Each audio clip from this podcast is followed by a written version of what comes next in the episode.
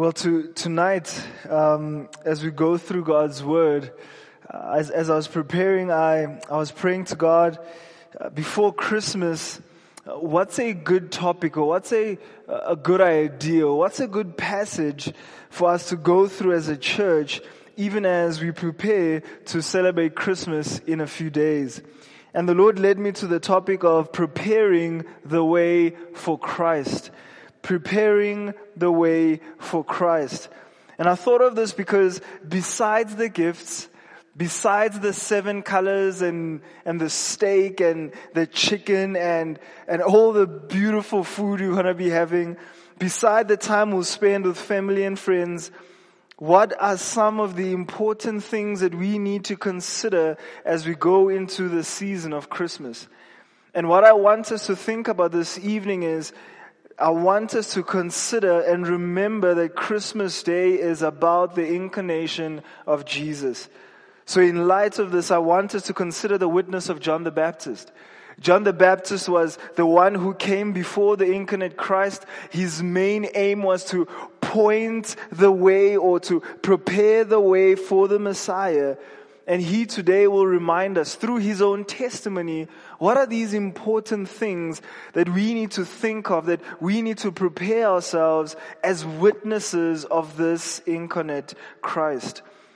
So if you turn with me to John chapter 1, and we'll start our reading from verse 6. John chapter 1, and we'll read from verse 6 to verse 28.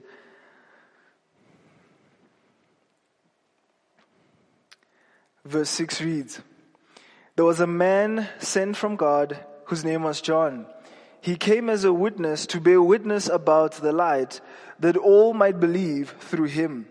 He was not the light, but came to bear witness about the light.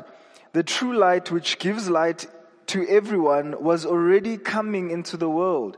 He was in the world and the world was made through him, yet the world did not know him. He came to his own and his own people did not receive him. Verse 12. But to all who did receive him, who believed in his name, he gave the right to become children of God, who were born not of blood, nor of the will of the flesh, nor of the will of man, but of God. And the Word became flesh and dwelt among us, and we have seen His glory, glory as of the only Son from the Father, full of grace and truth. John bore witness about him and cried out, This was he of whom I said, He comes after me, ranks before me, because he was before me. For from his fullness we have all received grace upon grace. For the law was given through Moses, grace and truth came through Jesus Christ. No one has ever seen God, the only God, who is at the Father's side. He has made him known. Verse 19. And this is the testimony of John. When the Jews sent priests and Levites from Jerusalem to ask, Who are you? He confessed and did not deny, but confessed, I am not the Christ. And they asked him, What then? Are you Elijah? He said, I'm not. Are you the prophet? He answered, No. So, th- so they said to him, Who are you? We need to give an answer to those who sent us. What do you say about yourself?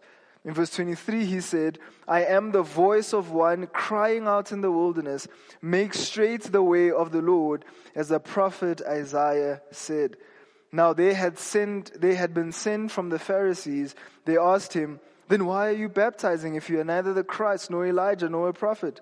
John answered them, I baptize with water, but among you stands one you do not know, even he who comes after me, the strap of whose sandal I am not worthy to untie. These things took place in Bethany, across the Jordan, where John was baptizing. Let's pray together. Heavenly Father, thank you for this opportunity that you've granted to us to continue in worship and worshiping you through your word. My God, I pray that as we gather together and sit under the preaching of your word, that God, you would speak to us, that your spirit, Lord, would make clear to us the truths of God. I pray, Lord, that my sin and myself would not be a hindrance to, Lord, what you want to communicate to your people, So God, I pray that they would receive your truths as words from God and I would just be a vessel used by you. God, I pray as well for those gathered here today. Lord, people from many walks of life with many different struggles. And God, I pray if there's someone in this room or watching on the stream, Lord, who has something that is, that is hindering their hearts from hearing you speak, something that is burdening their hearts, Lord, I pray that tonight you would lift it, Lord, by your Spirit, I pray. And I pray, Lord, as, as we gather together to learn about the witness of John the Baptist, that God, you would convict us to consider our own witness, Lord, from the beginning of the sermon to the end. And as we celebrate your table later this, this evening, Lord, remind us of your sacrifice. And God, this is the good news that you have given us to be heralds of in this darkened world. So, Lord, won't you lead our time together as we go through your word, I pray. In Jesus' name, amen. So even as, as, as we start today, I want to remind us about the theme or the main points of the book of John. It says in chapter 20, um, the book was written so that you may believe that Jesus is the Christ, the Son of God, and that by believing you may have life in his name. And so when we're introduced to this character of John the Baptist, it is right for us to ask the question, how does John the Baptist help us to believe that Jesus is the Christ, the Son of God, and by believing in this Jesus, we, will, we may have life in His name? You see, John appears in the beginning John the Baptist appears in the beginning of this gospel as the one true prophet who was sent by God. John the Baptist was to speak to the nation Israel after God had been silent for over for 400 years. John the Baptist's message was clear. Repent and believe for the kingdom of God is at hand. Jesus the Messiah, the Son of God, the King of Kings is coming. Repent and believe for in him you will have life and you will have life eternally. So John was about to introduce to the people, or John was, John the disciple was about to introduce to the people the second and perfect Adam who is to redeem the chosen race, the royal priesthood, and a people called for his own possession. You see, John the Baptist appears in the beginning of all the Gospels as well, and then he disappears because his role was clear. He was simply the bridge between the Old Testament and the New. He was the bridge between the Old Covenant and the New. He was not the main point, but he was a herald with a great message from the King about the Messiah who is coming to save sinners of their sin. So this evening, as we prepare for Christmas in a few days, I want to encourage us as we look at the witness of John the Baptist to consider this question. Am I fulfilling my role as a witness of the resurrected and coming Messiah? Am I fulfilling my role as a witness of the resurrected and coming Messiah? Because church is coming. And like John, we too have been called to be heralds of his good news. So then how then should we prepare ourselves as we prepare for Christmas Day coming up? The first thing I'd like to encourage us to consider tonight is refresh your Christology. Refresh your Christology. I love John chapter 1. John chapter 1 is a chapter that is rich with truth about Jesus. From verse 1 to verse 16, you will find rich theology. John takes time to reveal to us the Logos, the living Word. He who was in the beginning enjoying fellowship with God. He is the creator and sustainer of all things. He is the light who gives life to repentant mankind. He is Emmanuel, God with us, God in flesh. His name is Jesus. He is God. For from his fullness we have all received grace upon grace. We find all this just packed in 16 verses of John chapter 1. So John chapter 1 verse 1 to 16 is a sermon series in and of itself. But even as I encourage us to refresh your Christology, I want to encourage you that, that go and study John chapter 1. It's a good place to start. Christ is revealed throughout scripture, but John chapter 1 is a good place to start as you refresh your Christology, and that is the study of Christ. But now we have something interesting in between this rich section of theology, in between this doctrine of Christ, we are introduced to a man. This man lived in the desert. He was wearing camel's hair with a leather belt around his waist. This man was eating locusts and wild honey. But it's amazing how Jesus talks about this weird or strange man. Jesus says about this man that there is no one born of a woman who is of greater significance than him. He is John the Baptist who is my forerunner. It is weird we introduced to this Jesus who is to reveal to us the glory of God, the glory of the Father, this Jesus who is full of grace and truth. And on this side, we find this strange man who, who eats um, um, um, lizards and, and he, he eats wild honey. Strange. Why do we find this man in this chapter? Well, before I give you the answer, I want us to also consider not only did Jesus commend him, but he was also a popular man. Luke writes about this man that the crowds were coming to be baptized by him. Matthew writes that people went out to meet him. Mark would say that all the country of Judea and all of Jerusalem were coming out to meet him and were being baptized by him in the river Jordan, confessing their sins. John would say in chapter 3 that um, John also was baptizing at Aenon near Salem because water was plentiful there and people were coming and being baptized by him. John the Baptist was drawing crowds and he was not a prosperity preacher. So what is it about this man?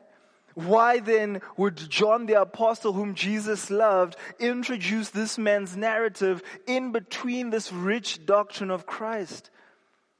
I believe John the Apostle was making a statement to us here. John was helping us to see that this witness was not Christ. John the Baptist was not the light, but he came to bear witness about the light. The true light which gives light to everyone was coming into the world. So people were flocking to listen to John the Baptist, not because of the power of the man, but because of the power of his message. Because he was proclaiming Jesus, people were being transformed, lives were being transformed, people were repenting of their sins, people flocked to listen. What is it that this man has to say? So John fits him in John chapter 1 because his life was revolved around the message of Jesus who is coming. So, church, for you to have a good and clear witness for Christ, you must remember, as we'll see later in the sermon, that Christ in your heart must increase and you must decrease. John the Piper preached this, this message, uh, preached about John the Baptist, that we who are called to be witnesses for Christ will see that this not only means making much of Christ, but it also means making little of ourselves. So if you want to prepare well the way for, for the Messiah, if you want to prepare well for sharing the gospel about Jesus, you must remember this important truth that He is greater than I am. His message is important and it's not about me, it's all about Him. John the apostle gives us more Christology.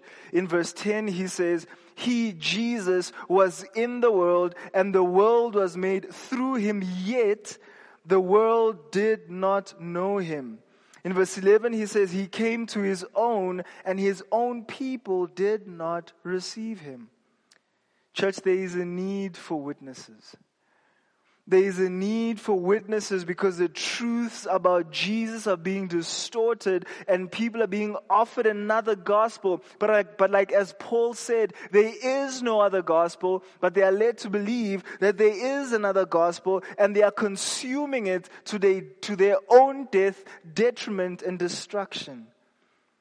Mankind is so depraved that though they have the image of God, they do not recognize their creator. They reject the Messiah. They reject God, for though they have eyes to see, they do not see. Though they have ears to hear, they do not hear. Because their sinful hearts have been hardened towards God, and they consider His word foolishness, for they are perishing. So then, if these people will not receive God, who then can receive this God? Who then can recognize this God as our creator? John tells us in verse 12. But to all who did receive him, who believed in his name, he gave the right to become children of God, who were born not of blood, nor of the will of flesh, nor of the will of man, but of God. Verse 13 is very humbling. My salvation is not because of me, but it's because of Jesus. It's because of Jesus and Him bringing me, drawing me to Himself, Him fulfilling that work on that cross, in atoning my sins and calling me home. It's all because of Jesus that I can be saved. Who can receive this Jesus? Only those who believe in Him. It is not by birth. It is not by inheriting it from your parents. It is not by reading the Bible cover to cover and doing good works. These things don't make us believers. What makes us Christians is believing in Jesus Christ and in Jesus Christ alone. Then do we have the right to that name, child of God. Spurgeon would say this new birth is something that brings change to the life. The man is like a watch which has a new mainspring, not a mere face and hands repaired, but new inward machinery with freshly adjusted works, which acts to a different time and tune. Whereas he went wrong before, he goes right, because he is right within. See, the people who were being baptized by John saw their sinfulness in light of a holy God. They heeded the call of the gospel to repent and believe in the Messiah that is coming. And church, tonight I want to remind us that the Messiah is coming again. And as you sit here tonight, do you know this Jesus? Have you believed in this Christ? If you say you have, has He transformed you from the inside flowing out? Is there clear evidence that man, you have been born again to a living hope? No longer do you live for your flesh, but now you live for Christ. Are you washed in the blood? in the soul cleansing blood of the Lamb? Are your garments sorry, are your garments spotless? Are they white as snow? Are you washed in the blood of the Lamb? We used to sing that hymn, and I want to ask the question Have you been washed in the blood of the Lamb? You see, John the Baptist was not the light, but he came to bear witness about the light that all may believe in this light through his witness. For we, we have these questions in, John, in Romans chapter 10. For how then will they call on him in whom they have not believed? And how will they believe in him in whom they have never heard? And how will they hear without someone preaching? How will they hear if there isn't a witness? So it leads me to my second point. Refine your witness. Refine your witness. In verse 23 of chapter 1 of John, he says, he said, I am the voice of one crying out in the wilderness. Make straight the way of the Lord. Repent for Jesus is coming. Make straight the way of the Lord as the prophet Isaiah has said. I love what John MacArthur said about John. He says to John, it doesn't matter where he lived. It didn't matter what he wore. It doesn't matter that he had a camel's hair coat. It doesn't matter that he ate locusts and wild honey. It doesn't matter the history of the man, as remarkable and wonderful as it is. What matters about this man is what he said. So the Jews and Levites, because of what John said, came to him and they asked him, Who are you? Who is this man who spoke so well about God and people were coming to repentance? Who are you? They wondered. Are you the Messiah? Or are you claiming to be him? In Luke chapter 3, verse 15, it says, As the people were in expectation, all were questioning in their hearts concerning John, whether he be the Christ. So John would respond in confidence, and John confesses, he says, I am not the Christ. John's message was clear. Do not look to me, but look to the one that I am pointing to. All I am is a voice crying out in the wilderness. But this was not enough. He says, So if, if you're not the Christ, then are you Elijah? Why would they ask if he's Elijah? Because the last page in the last book of the, of the prophets was the book of Malachi. And Malachi ends with the prophecy that Elijah must first come before the Messiah. Elijah must first come before the Lord. So they were thinking, if he is Elijah, then surely the king is coming to redeem us from this harsh Roman rule. He responds and he says, I am not. Perplexed, they say, if he's not Christ, if he's not Elijah, then surely he must be a prophet. Why would they ask this? Because Deuteronomy 18, verse 15 says, The Lord your God will raise up for you a prophet like me from among you, from your brothers. It is to him that you shall listen. Something interesting about these guys asking these questions, these were men who knew the scriptures. They, they knew what was coming, so they were asking relevant questions concerning, considering what they knew as revealed in the Old Testament scriptures. So then they say to John, John, if you're not the Christ, if you're not Elijah, if you're not a prophet, then tell us, brother, who are you? What do you say about yourself? He responds with Isaiah chapter 40, knowing that these guys know the Old Testament scriptures.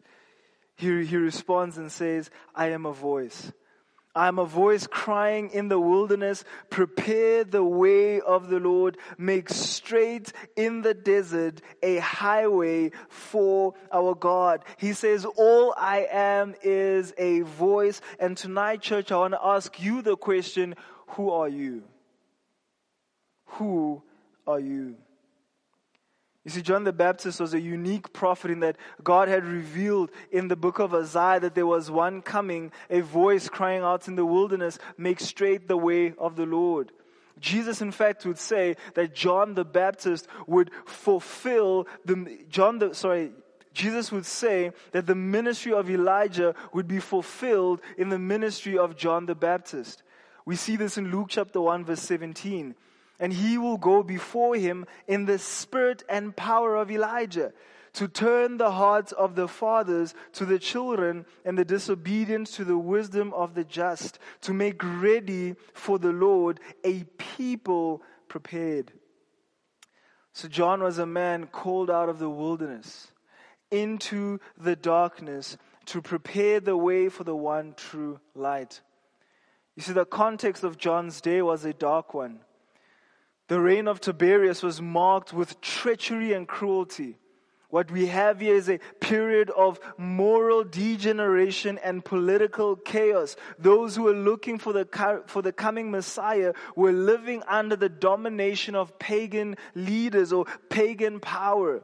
And because pagans were in charge, it means the religious, the idols were also coming in and people were worshiping idols.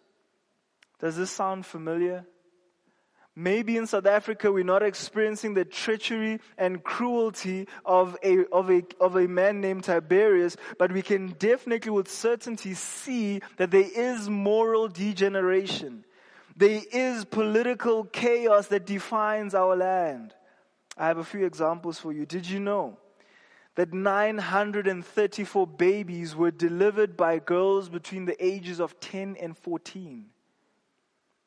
Did you know that over 19,000 were, were delivered by those between the ages of 15 and 19?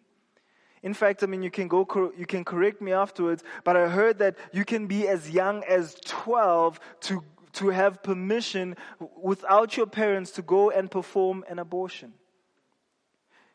In our country, rape, violence, abuse, and crime are considered norms. These things are normal interactions for South Africans as we are even desensitized to the fact that these things shouldn't be normal. Can you talk about a South Africa without power, without rape, without violence, without abuse, without crime, without corruption? For us, we've considered it normal. Did you know that it's not normal to have alarm systems and then still have a chain on your door and still have Bobby the guard dog protecting your house?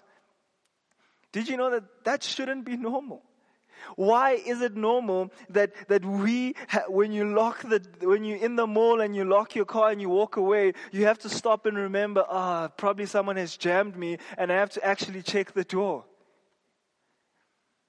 We live in a morally degenerating land because sin runs rampant. Not only do we see moral degeneration, but also political chaos. Identity politics, abuse of power, corruption are common occurrences in this age. But remember, this is the age that God has called you to. This is the age that God has called you to be a light that shines out in the darkness. He has called you to be a witness. He has called you to be an ambassador. He has called you to be a steward of the ministry of reconciliation. But I want to challenge you tonight that you will fail at this ministry and you will be stagnant. You will be ineffective at this task if you make it all about you. Death to yourself is pivotal to being an effective witness for Christ. See, John didn't care about what he wore, he didn't care where he lived. He wasn't concerned. All he was concerned about was preaching the message of repentance that all who have ears to hear may hear and believe and have life in Jesus Christ. That's not to say that clothes and food is not important. That's not what I'm saying. But what I'm saying is, what was important to John was the message that he had to preach. He didn't get so consumed by the things of this world. Jesus himself would say that my food is to do the will of the one who sent me. But, church, we get easily caught up in the state of current affairs. And we forget that God has said that things will be as bad as they are today. In fact, they're going to get worse. God has told us in His Word that He has called us for such a time as this to be a light to a people who are wicked, to a people who are a crooked generation. He has called us to stand in their midst as light.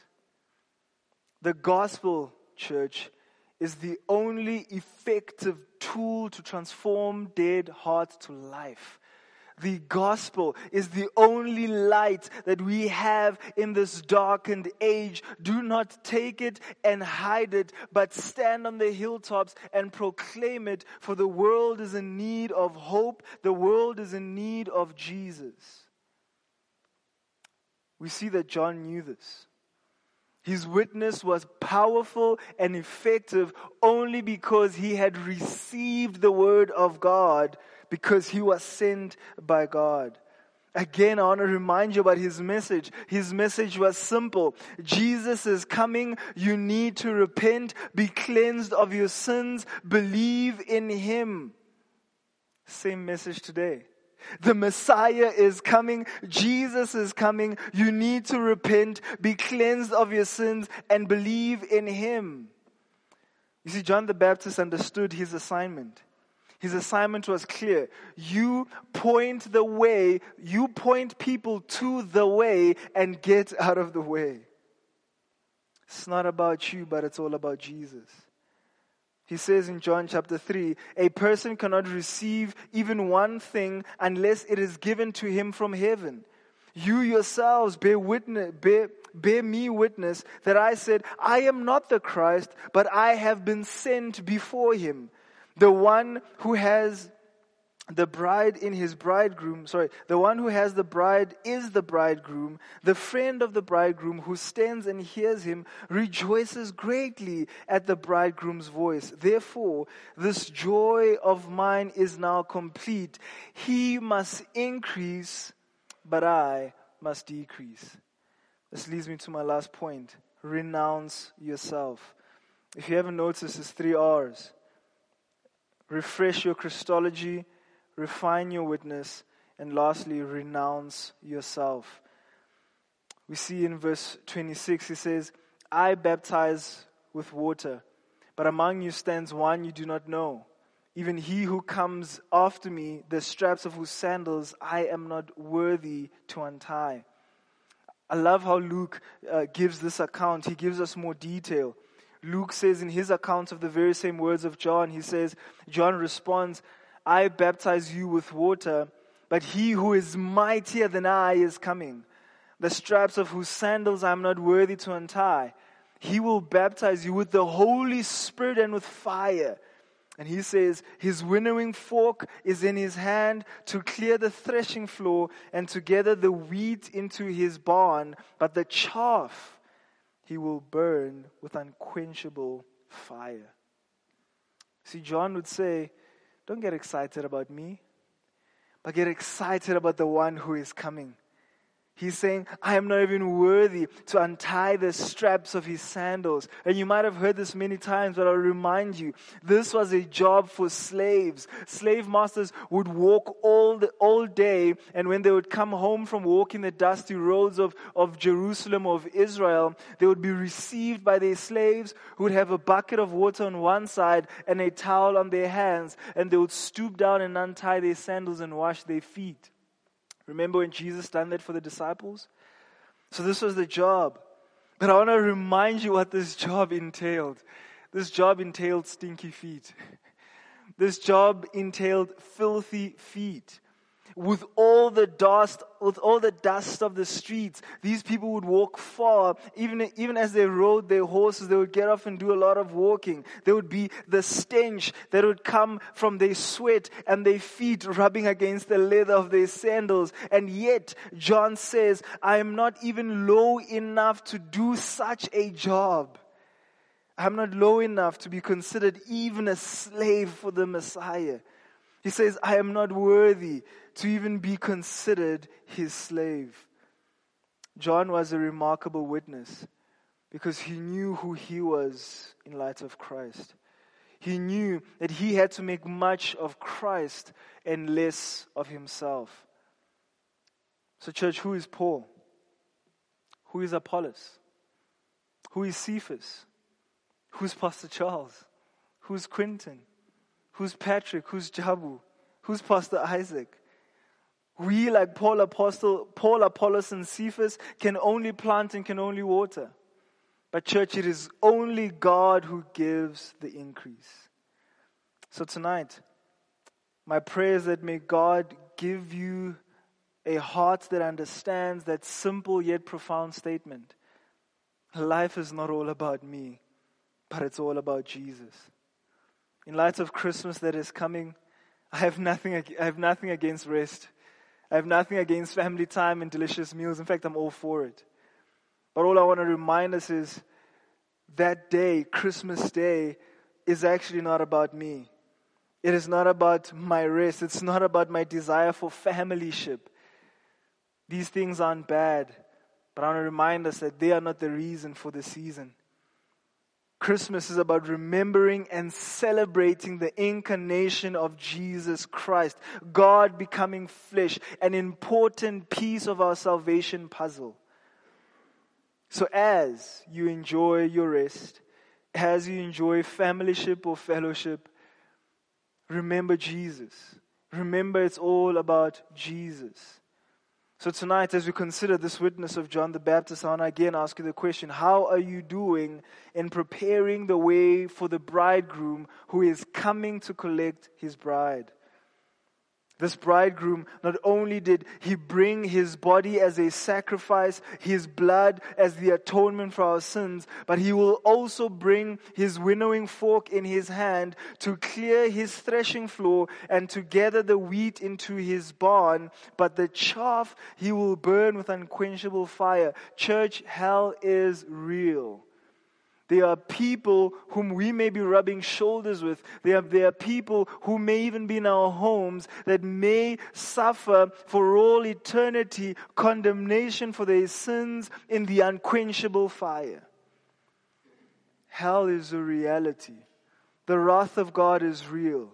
God will separate the wheat from the chaff. He will separate the goats from the sheep. He, he will redeem the righteous and condemn the wicked. So even as we consider the Lord's table tonight, this is the message that we have been entrusted with. This is the message that we are to go forth and be heralds of. That salvation is, sal- is, is available. Salvation is free. It is found in faith in Jesus Christ. He has given us His grace. You believe and be saved of your sins.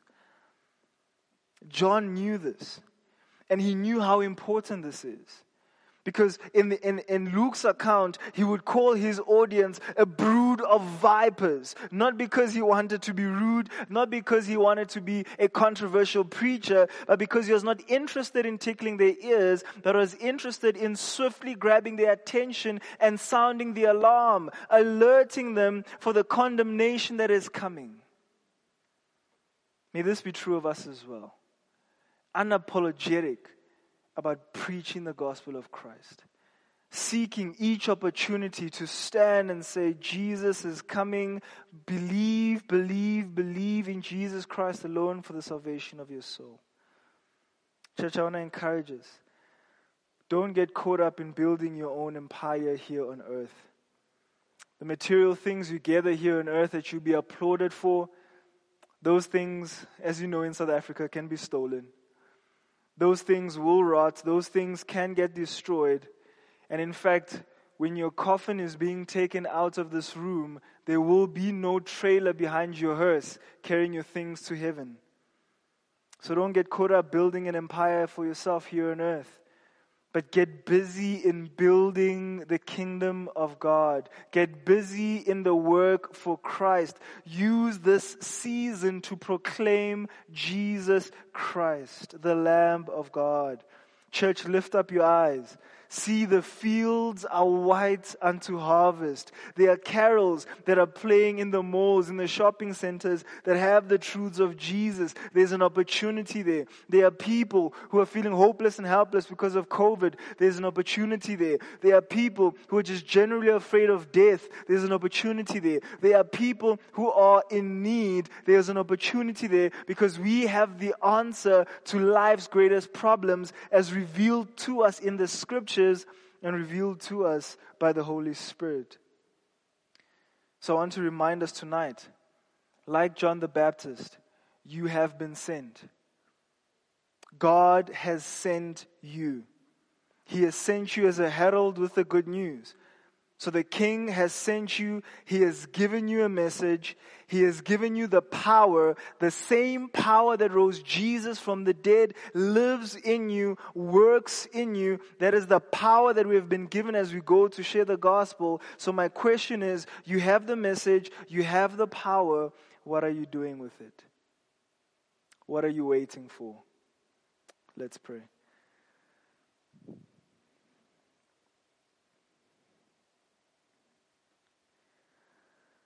Heavenly Father, I do pray. I pray, God, that tonight you would, through this witness of John the Baptist, Lord, remind us that, God, we have been called as heralds.